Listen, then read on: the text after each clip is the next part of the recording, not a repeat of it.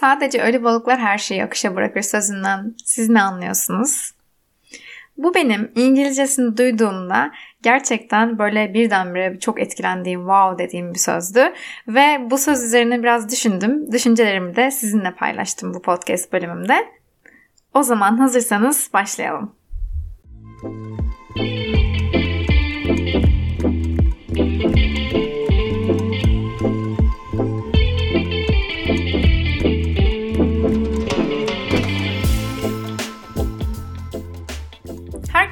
Merhaba, ben Şule. Nasılsın?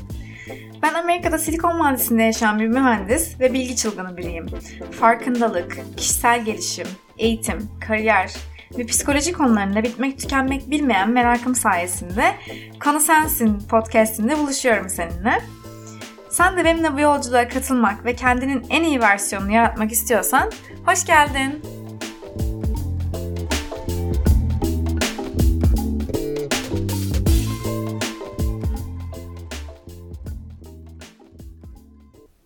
Öncelikle bu bence dengenin çok hassas olduğu bir konu. Bu podcasting konusu.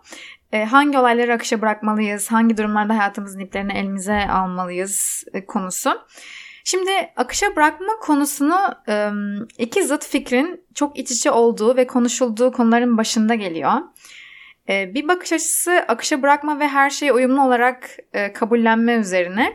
Diğer bakış açısı ise her şeyi istediğimiz gibi yapmalı. İşte çok planlı olmalıyız. Öncelik biz olmalıyız. Kontrol bizde olmalı. İşte hayatımızın iplerini elimize almalıyız gibi. Şimdi size neden bu iki bakış açısına da eşit uzaklıkta ve dengede olmamız gerektiğini düşündüğümü anlatayım.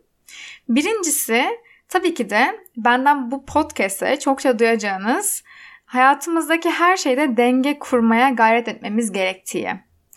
Denge bozulduğunda çünkü iç çatışmalar olur, sorunlar doğar, tatminsizlik ve mutsuzluk ortaya çıkar ve bu hayatımızın her alanında geçerlidir. Yani ikili ilişkiler, aşk arkadaşlık ilişkileri, e, iş hayat dengesi, ebeveyn çocuk ilişkisinin dengesi, genel olarak hayatta bir şeyleri alma verme dengesi gibi.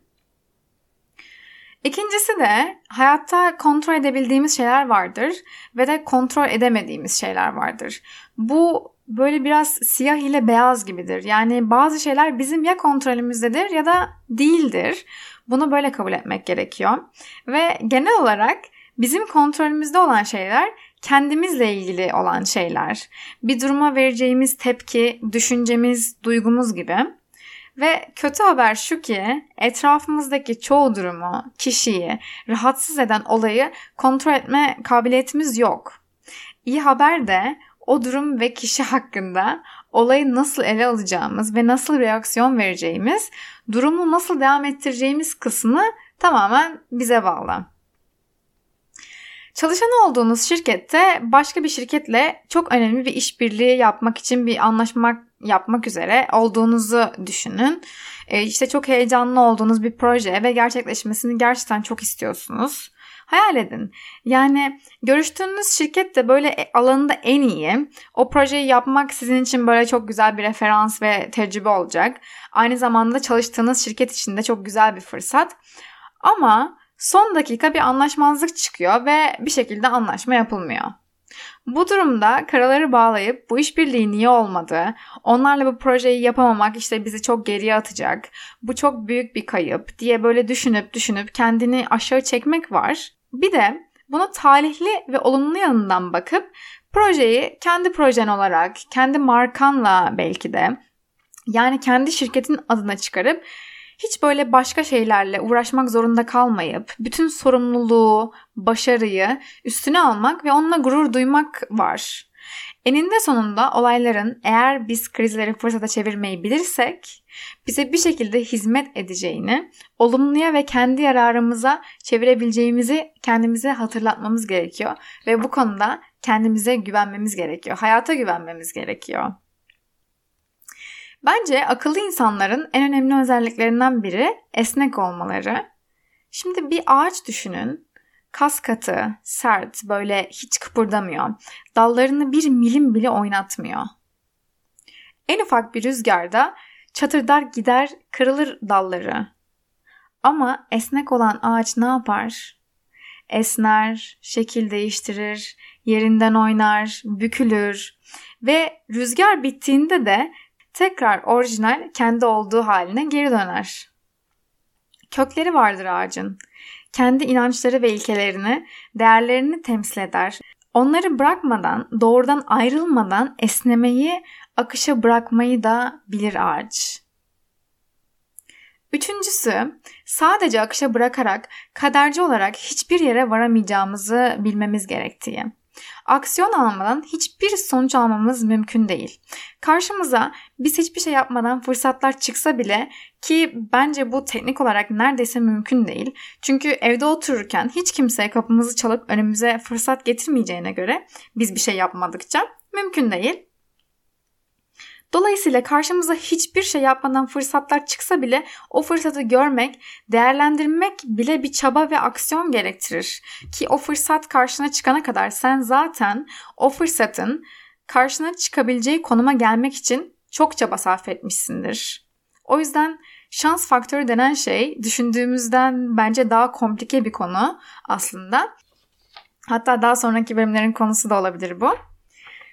Sadece hayal et ve akışa bırak. Sadece iste ve olsun gibi çekim yasası ve benzeri söylemlere inanmıyorum ben. Ama hayal kurmanın, beyinde onları yaşamış gibi detaylarıyla canlandırmanın, beyinde bunların gerçekten olduğu veya olmasının mümkün olduğu bilgisini yarattığını, beynin hayali de gerçek sandığı için gerçekleri önümüze getirdiğini kendimden çok iyi biliyorum. Bu tekniğe zihinde canlandırma veya göz önünde canlandırma deniyor ve bu bir NLP yani Neuro Linguistic Programming tekniği ve başarılı insanlarca da çokça kullanılan bir teknik. Eğer NLP nedir merak ediyorsanız e, bana mesaj atmayı ve yorum yapmayı unutmayın. Mutlaka bir sonraki podcastlerde de bu konuya daha fazla değinirim. Çok basitçe ve gündelik işlere indirgeyerek örneklemem gerekirse, diyelim ki ertesi sabah çok erken kalkacaksın ve uçağa yetişmen gerekiyor. Bavulunu da hazırlamadın. Bavulunu hazırlamadan önce yapman gerekenler nelerdir? Neler koyacağını planlamak. Neye göre? Hava durumu, ne için seyahat ettiğine, işte hangi aktiviteleri yapacağına göre vesaire. Bunları kısaca bir düşünüp ona göre birkaç kıyafet seçmek, kıyafetlere göre ayakkabı seçmek, güzelce katlayıp yerleştirmek kaldı o zaman geriye. Yani tabii düzenli bavul yerleştiren biriysen diğer kişiye göre değişen ve koyman gereken eşyaları da koydun mu tamamdır. Bütün bunları düşünmek, planlamak, yapmak sanırsam ortalama 15 dakikanı alacaktır. Tabii kişiden kişiye değişir bu. Eğer sana bunları gece yattığında zihninde aşama aşama yapıyormuş gibi hızlıca canlandırıp ertesi sabah yaptığında 15 dakika yerine 5 dakikada yapacağını söylesem inanır mıydın? Ki bu çok basit bir günlük iş için verdiğim bir örnek. Hele bir de hedefleriniz yaşamak istediğiniz hayat için aynısını yaptığınızı düşünün. Bir deneyde çocuklar iki gruba ayrılmış bir grup çocuğa çok az piyano eğitimi verilmiş ve geri kalan günlerde zihninde piyano çaldığını hayal etmesi istenmiş. Diğer gruba da çok daha uzun saatler piyano dersi verilmiş. Ve iki grup karşılaştırıldığında sonuç ne olmuş dersiniz? Piyano çaldığını hayal eden çocuklar deney sonunda gerçekten de piyanoyu daha fazla eğitim alan çocuklar kadar iyi çalabilmişler. Demek ki bir konuda başarılı olmak için aksiyon almadan önce hayal etmek, zihinde en ince ayrıntısına kadar canlandırma yapmak gerekiyor. Bu aynı zamanda bize o ulaştığımız hedefin nasıl bir duygu olduğunu hissettiriyor. Çünkü aslında zihin onu gerçekmiş gibi algılıyor. Tabi burada bir tuzak var bence asla düşmememiz gereken. Ee, eğer bu tekniği kullanıp gerçekten hayata bir aksiyon almazsak, kendimize her gün küçük küçük hedefler koyup her gün nihai hedefimiz için çaba göstermezsek tabii ki de o gerçek olmuyor. Zihnimiz bunun gerçek olduğuna inandırıp aldığımız hazla kendimizi kandırmamaya dikkat etmemiz lazım. Yani sadece hayal edip akışa bırakmakla hiçbir şey olmuyor. Çünkü bence hayat çabalayanı sever. Yapmamız gereken ipleri elimize alıp net kısa dönemli hedefler ve nihai hedef koyup bu yolda ilerlerken önümüze çıkan talihsizlikleri Ki bence bunlar ilk başta talihsizlik gibi görünüyordur muhtemelen. Ama bizim için inanın en iyisi olmuştur. Bunu defalarca fark ettim sonradan ben de. Bu talihsizlikleri anlayıp kabul etmek.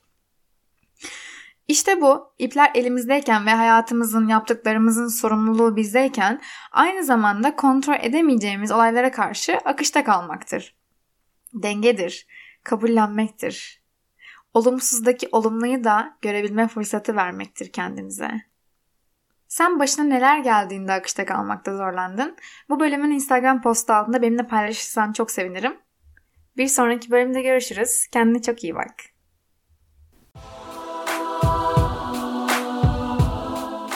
İlerleyen bölümlerde hangi konular hakkında podcast dinlemek istersin? Benimle Instagram postunun altında paylaş lütfen. İlham verici hikayeleri olan konuklarımla sohbetlerimi de dinlemek istiyorsan lütfen takipte kal.